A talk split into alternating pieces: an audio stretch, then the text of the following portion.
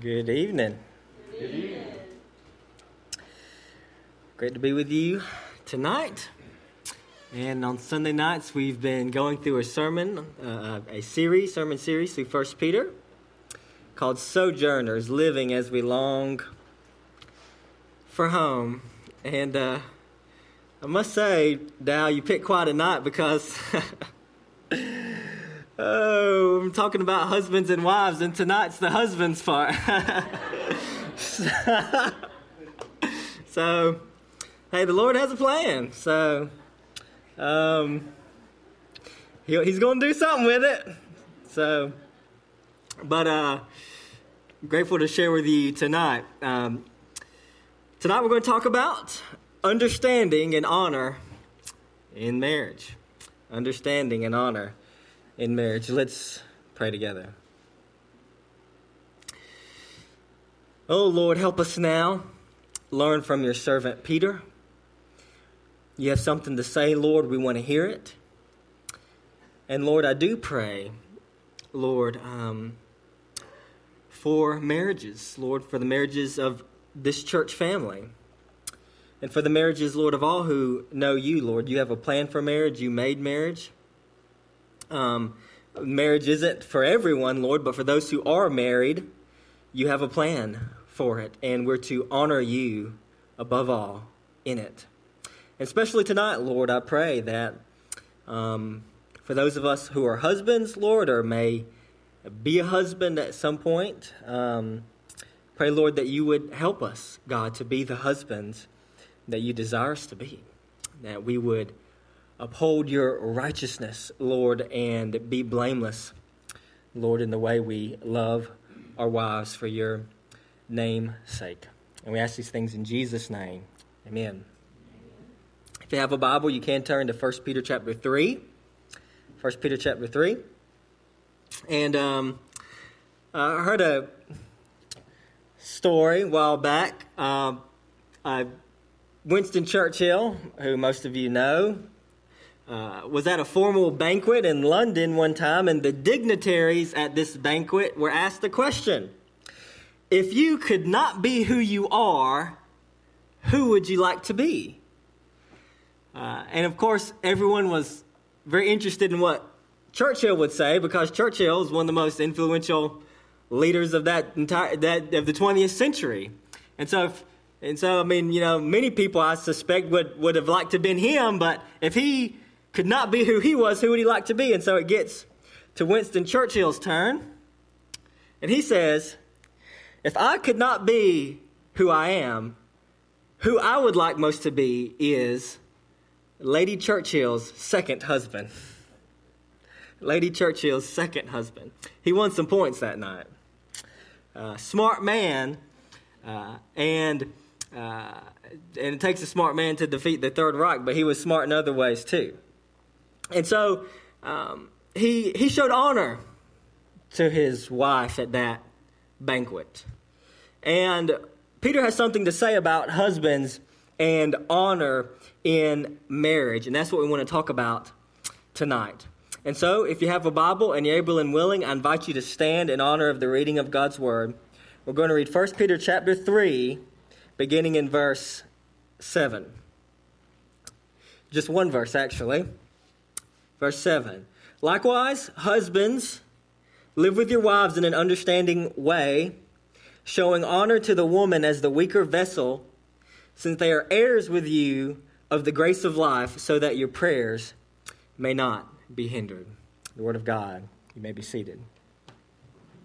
So, I want to see three things that in marriage husbands are to be and do. In marriage, husbands are to number one, be understanding. Number two, they're, they're to show honor. And number three, they're to guard their relationship with God. They're to be understanding, they're to show honor, and they're to guard their relationship with God. So, first here, says in marriage, husbands are to be understanding. So, when Peter says there in verse 7, likewise, husbands, live with your wives in an understanding way, in the original language, it, it, it literally reads, uh, live with your wives according to knowledge. According to knowledge.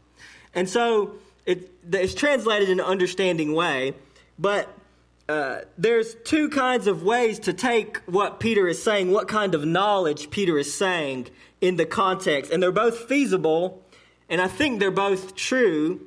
And so I want to explore both of them as we look at how Peter wants to uh, exhort husbands here, okay? So the first type of knowledge that Peter could be speaking of when he exhorts husbands to live uh, with their wives according to knowledge is the first type of knowledge uh, is he could be talking about knowledge of God.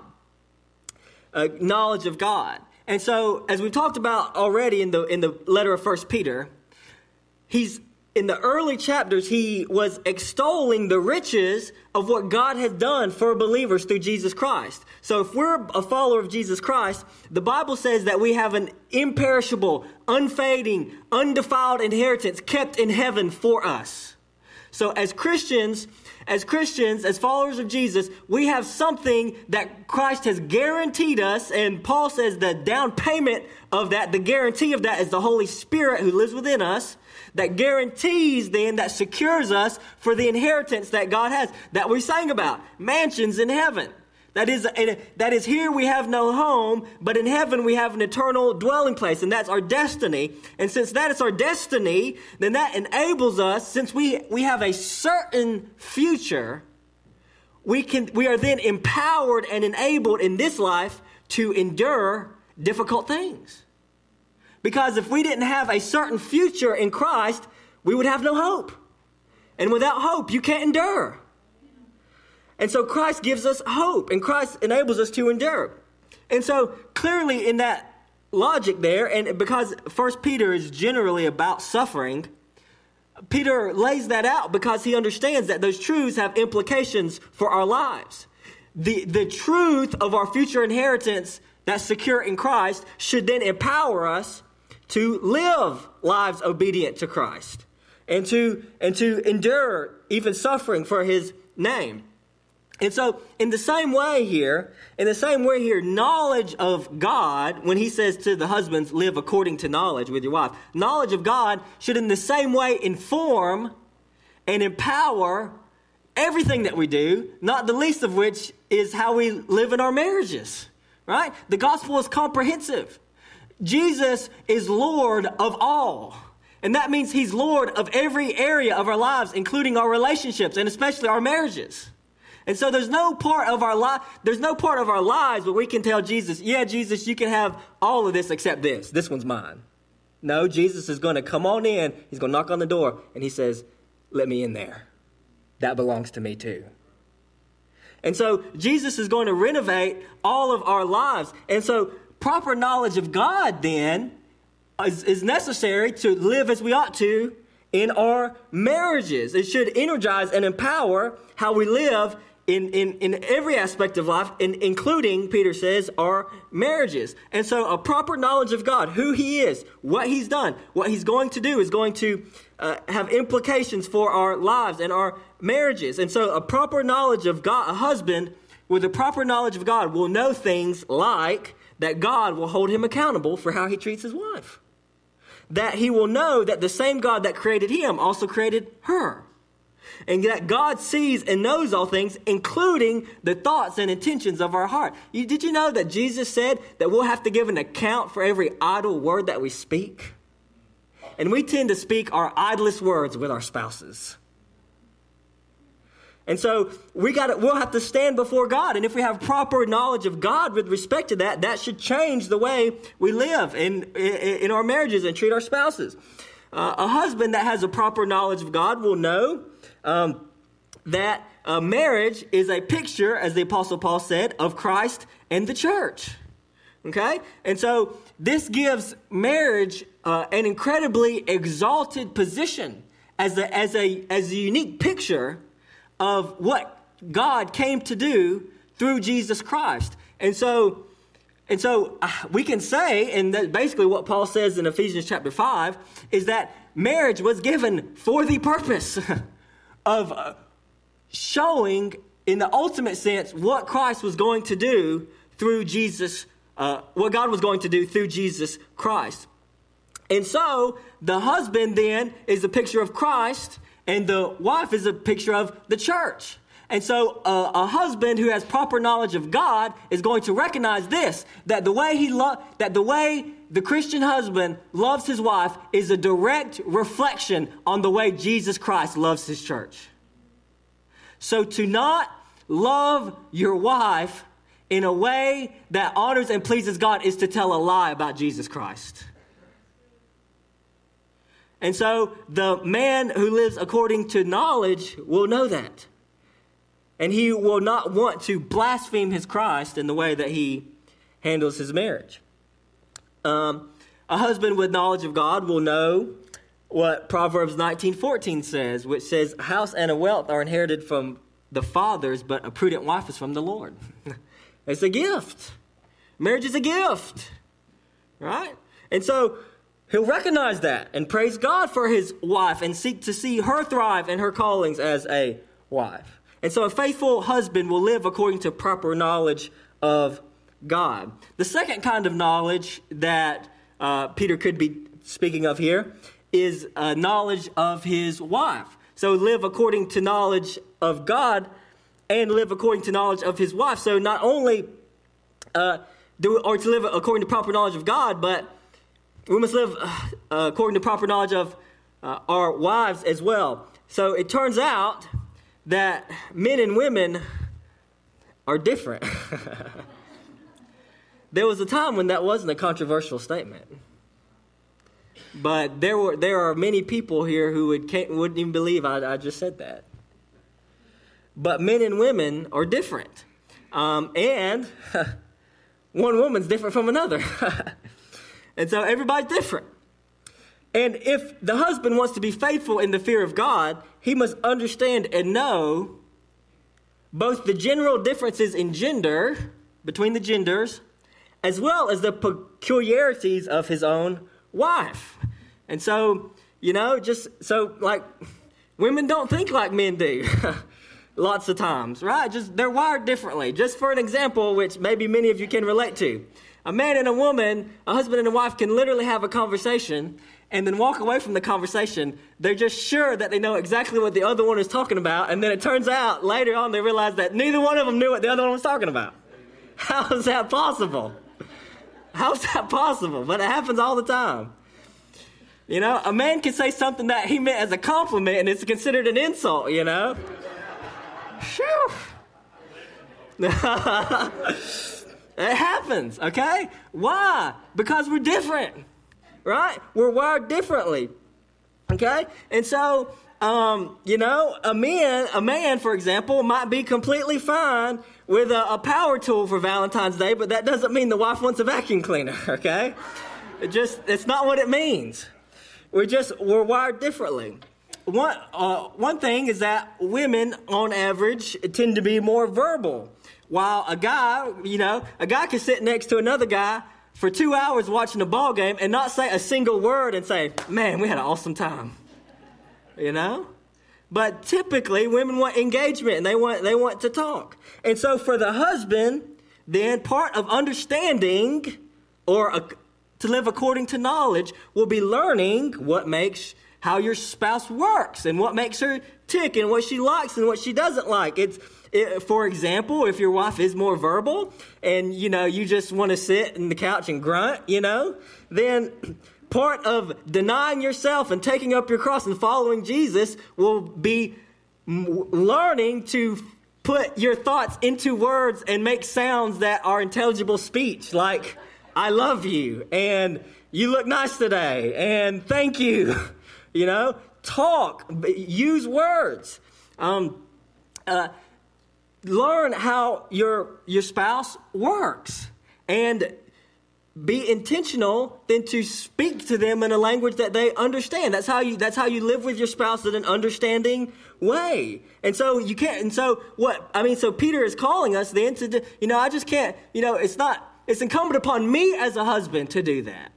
You know it's incumbent upon me as a husband to learn how my wife works and intentionally you know i can't you, it's God's putting that on me as a husband to not just sit back and just be complacent in my marriage, but to be intentional to make my marriage as, as best as it can be, as Christ centered as it can be. And so, number one, in marriage, husbands are to be understanding. Next, number two, in marriage, husbands are to show honor. Husbands are to show honor. He says, uh, middle of the verse, he says, showing honor to the woman as the weaker vessel, since they are heirs with you of the grace of life. And so, um, one of the ways that we discuss about how men are to, uh, husbands are to live with their wives in an understanding way, and one is to understand the differences between the genders, okay? And it's important to remember, as we kind of talked about last time, that different, different is just different. Different doesn't really mean uh, better or worse. And um, and so it's in our, it's really in our modern secular uh, worldview that we're just being bombarded with day after day, that we view certain things as more important than others, and then we take those these worldly concepts to the Bible and and and, and try to and try to treat the Bible um, like we. It's just hard for us to understand. It's hard for us to grasp because we're not thinking in biblical terms. And so, when God made man and woman, as we said last time, He made them different. And remember, when God created man and woman, he created man first and then woman, and we talked about how that was on, purpose. And remember, at the end of creation, the Bible says that God looked over all that he had made, and behold, it was very good. And so the differences between men and women are on purpose and they're good. And different means different. So, for example, forks aren't better than spoons, they're just different and they work together, bless God, at Sidetrack Cafe to get all the different kinds of food into my tummy where I want it, right? I mean, they're both good. They both, they're different, but they're both good. And so, uh, what Peter is, so what is Peter saying then when he says that they should show honor to their wives as a weaker vessel? I think that almost certainly refers to physical strength. Uh, I just I, I just think that's I think that's what it means. I think it's pretty clear there. And plus, there's no real scripture references that say that women or, or men are more spiritually. In fact, if you look at history, typically women are more spiritually astute than men are. And so I don't think it has anything related to that. I think it has to do with physical strength. It's statistically undeniable that men, on average, are physically bulkier and stronger than women. Which, as a total side note here, which is why the whole the, the transgender movement and, and men competing in female sports, you know, I just think it's, it's so sad and heartbreaking because it's denying it's denying the, the good differences that God created in men and women. And besides that, I, I read something. Well, I'm not even going to get into that. That's not my, that's not different sermon. Okay, but men and women are different, and and men are stronger than women on average. Okay, and so, what Peter sees here is the need to mention, to show, to honor their uh, the need for men to honor their wives because husbands are, um, generally speaking, physically stronger. And so, what does that have to what does that have to do with it? Well, I think it has to do with this, right? If I'm the bigger guy, if I if I'm stronger in the relationship, well, then guess what? I'm the one that can get away with mistreating my spouse, right? Because I could mistreat her and she couldn't do anything about it, right? And so God, so Peter is, is, is specifically uh, teaching the men, and he's saying, look, just be, she's the weaker vessel, and so because of that, you shouldn't, you know, the world way of thinking is if you're stronger, exert it, assert yourself, show your strength. But that's not the biblical way. The biblical way is that God doesn't give strength to dominate, God gives strength to serve.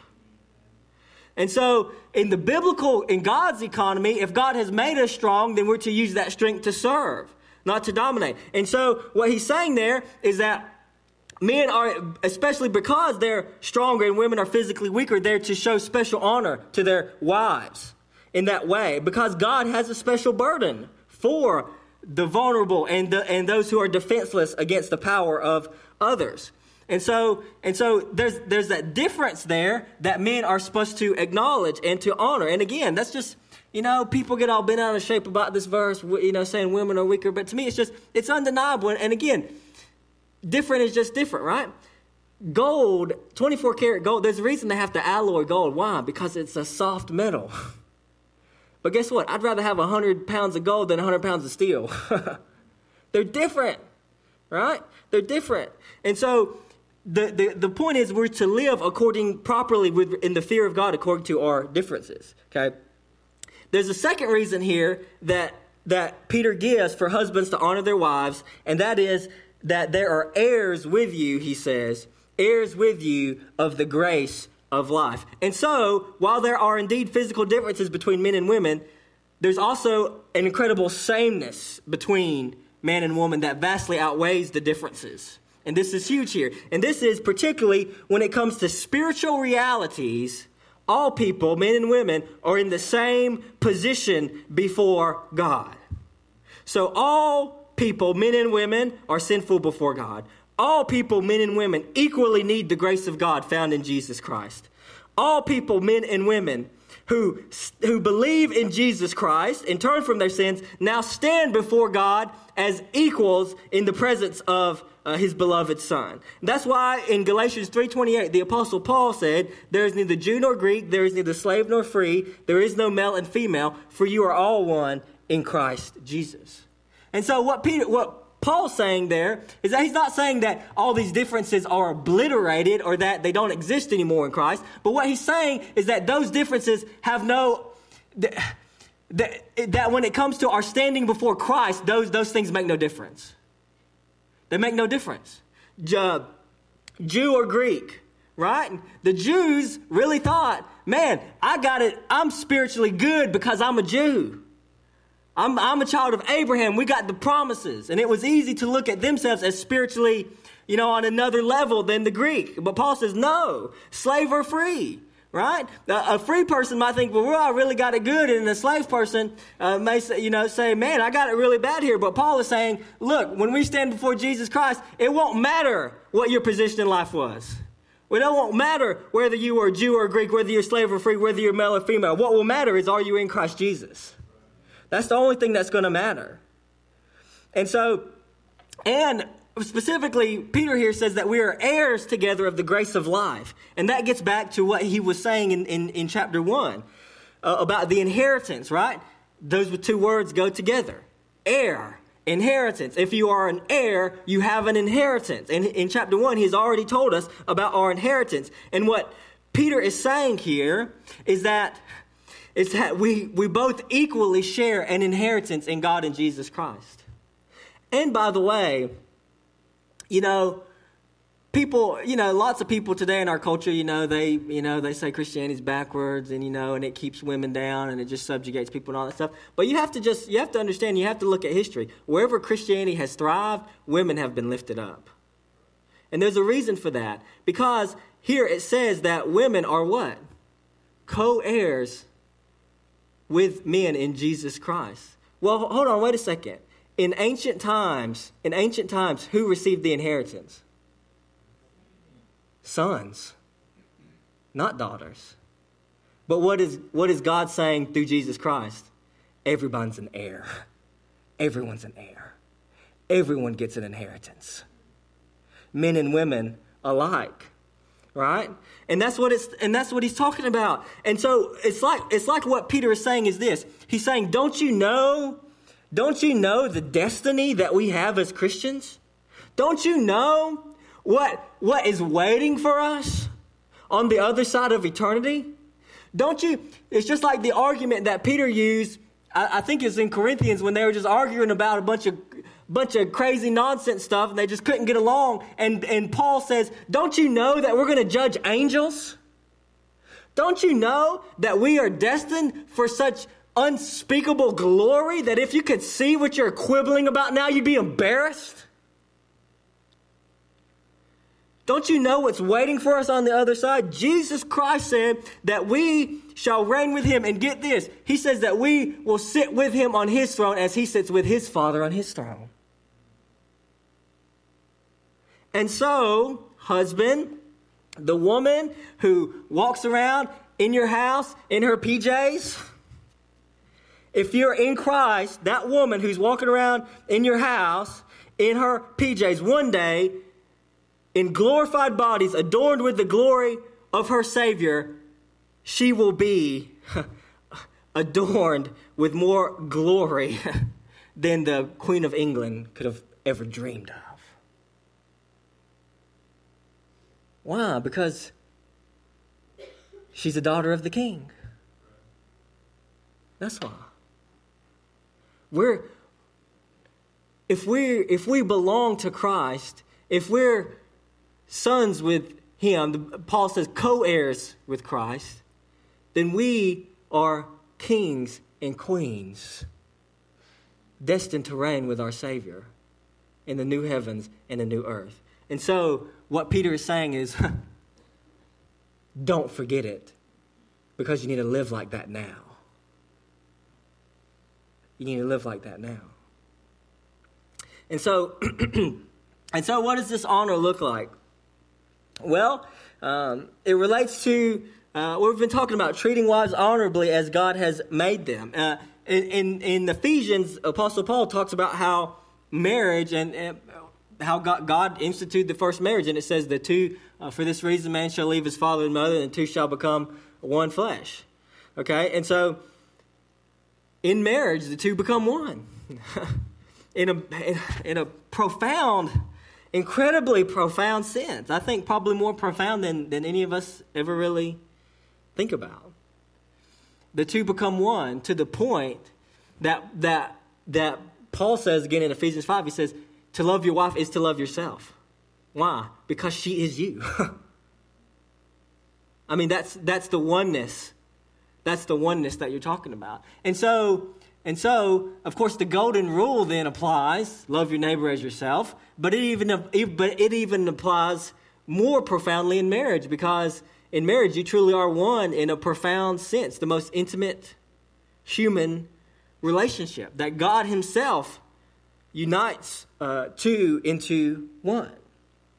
And so, the same way, then, in which, you know, the same way that anybody, for example, you know, how I want, that's what Jesus says love your neighbor as yourself. So, the same way that you want to be loved, that you want to be pursued, that you want to be forgiven, that you want to be shown grace, that's the same way you should love your spouse.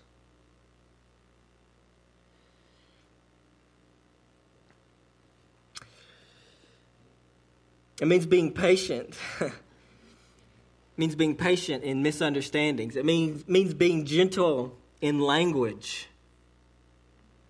Guarding against attitudes and actions and tones that can come across threatening or coercive. It means treating your wife with dignity uh, as precious to you because she's precious to God. So, in marriage, husbands are to be understanding, they're to show honor, and finally, number three, husbands are to guard their relationship with God. Husbands are to guard their relationship with God. Peter says all this uh, husbands, live with your wives in an understanding way, showing honor to the woman as a weaker vessel, since they are heirs with you of the grace of life. Then he says, so that your prayers may not be hindered. So that your prayers may not be hindered. Peter directly connects not loving your wife as you ought to to God not hearing your prayers. And I can't think of a more devastating thing that can happen to a man than one day he finds that there is a wall between him and heaven. How can a man live when he has hindered his access to God? What fruit can a man bear when he has detached himself from the vine? What of eternal consequence can be accomplished in his life when the only strength that he has to labor with is his own and not God's? What such a man will find is that, is that in his life he, has, he will have the best marriage that can be had on his own strength which is a joke compared to the marriage that can be had with God. And so I can't think of anything worse than God not hearing your prayers. And the man whose prayers are hindered had best fly to the throne of grace and repent while he still can lest he be consigned to a life of worthlessness because you can't do anything of any value unless God's in it. And if God isn't hearing your prayers, then just go ahead and hang it up. Because nothing of true significance is going to happen. And so, what this should do then, what this should do is it should be a heavy weight upon every man who has even the slightest sliver of the fear of God to say, I have to honor God in my relationships, and especially my relationship with my spouse, because I need God.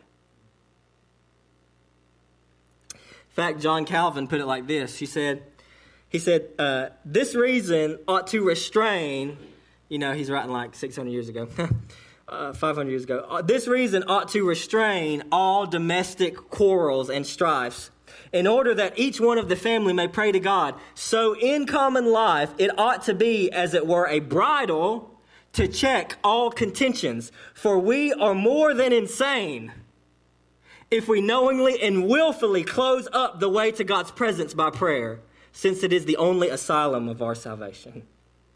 Insane, more than insane, if we would do that to ourselves.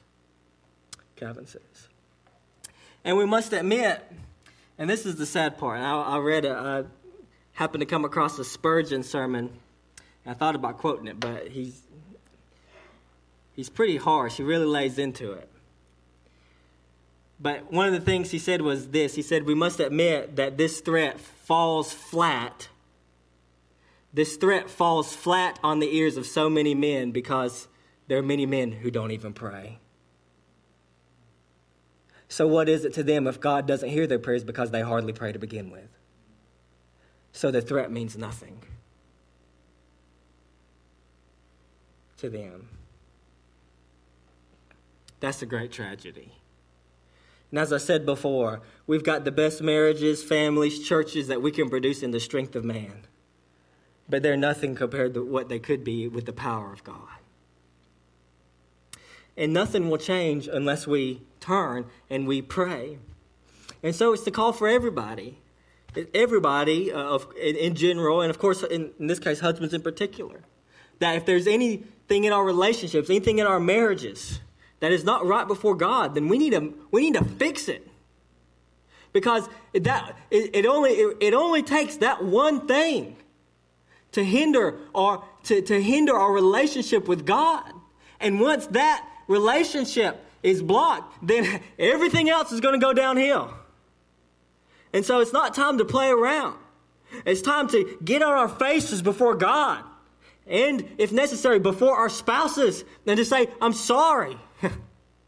Forgive me. And, and, and, and, and by God's grace, I'm going to try to be a better spouse.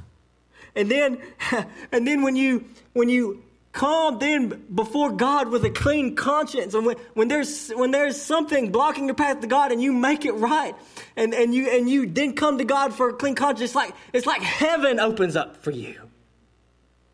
And so if we can, if we can just, it's, you know, it's pride and it's Satan and it's the devil that is, is, is, is pride, Satan and the devil that is whispered in your ear right now. I can't say I'm sorry. I can't admit I was wrong. Why, why not? The only, the only person that benefits from your pride is the devil. He's the only one. Not you, not your spouse, not your family. The devil. He's the only one. If we will humble ourselves and, and, and, and clear that, clear that open up that pathway back between us and God, not only will our marriage get better, but our whole lives will improve as we as God's power, as heaven begins to open again to us. And so if we're gonna change anything, if we're gonna do if, if we're gonna do anything, we need to clear that path before God. And, we and we need to learn to pray. We need to learn to pray. Prayer is essential for everybody, but it's especially essential in our marriages and our families. I said it. I said it last time. the devil, the devil hates Christian marriage. He hates it with a fervent passion. He hates it. Why? Because it's the picture. It's the picture of the thing he hates the most. What Jesus has done to do what? To forgive undeserving people. Because what's the devil's only claim on people? Unforgiven sin. That's his accusation. Is he can accuse us of our sin. But if sin is forgiven, then Satan has lost his power. But marriage is what is the picture of Christ's self-sacrifice for his bride to atone for her sin, to bring her back in relationship with him. And Satan hates it. And so if we're but and so what that means then is that what that means then is that marriage is going to be hard. And it is hard.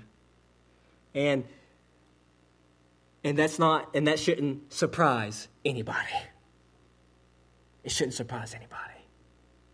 But what it does mean is this it means knowing this, it should drive us to our knees over our marriages and over every aspect of our lives. It should make us more earnest, knowing that the devil is out there to, to steal, kill, and destroy, but he who is in me is greater than he who is in the world. And if I will get on my face and if I'll call out to Almighty God, the, the, God will give me the strength to resist the devil. And the Bible says if you resist him, he'll flee from you.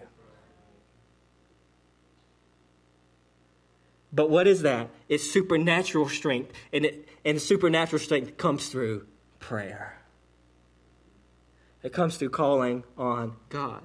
So we must learn to pray.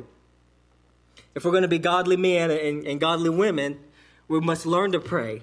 Private prayer, early prayer, late prayer, prayer in our commutes, prayer without ceasing. Family prayer, if you're part of a family, pray with your wives. Pray with your children. You know, tell, you know, pray. Let your, let your spouse know that you are committing them to the Lord this day. I, you know, I, God help me. I could do a better job at this. And the Lord knows. The Lord knows what kind of marriages could be had in the church of Christ if spouses just learn to pray with one another. There's all kinds of opportunities to pray. We pray, uh, for example, at prayer meeting on Wednesday nights, and we pray. And we pray.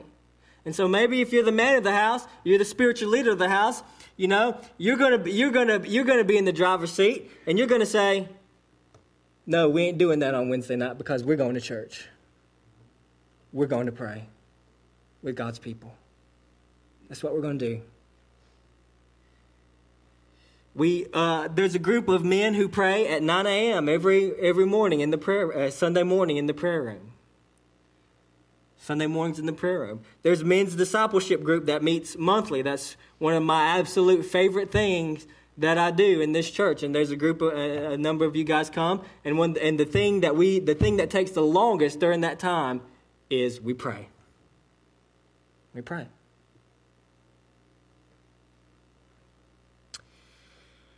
And when we pray, when we acknowledge our need and desperation for God, that's when God says, I'm coming, son.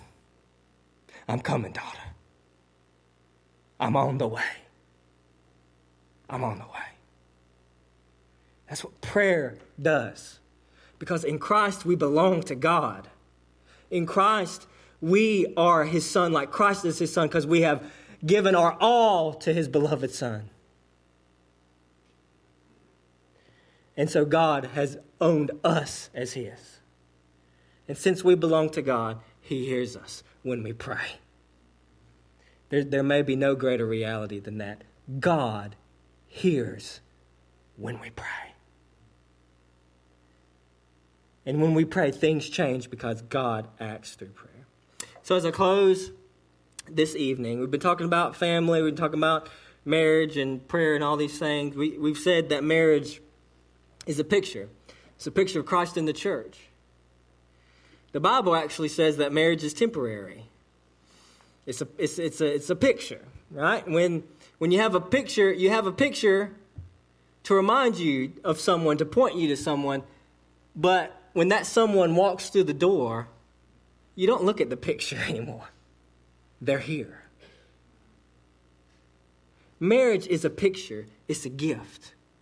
But one day Christ is going to come walking through the door. and we won't need marriage anymore. But for the time being, it's still a picture of what Jesus Christ has done for us. He, he was the perfect husband, and he never married. He gave himself for his bride. He laid down his life on the cross, paying the penalty for the sins of his bride so that she could be forgiven and come back to him. That's the good news of the gospel of Jesus Christ. And so, as we close tonight, all this, everything that I've talked about, you can't be a Christian spouse unless you're a Christian.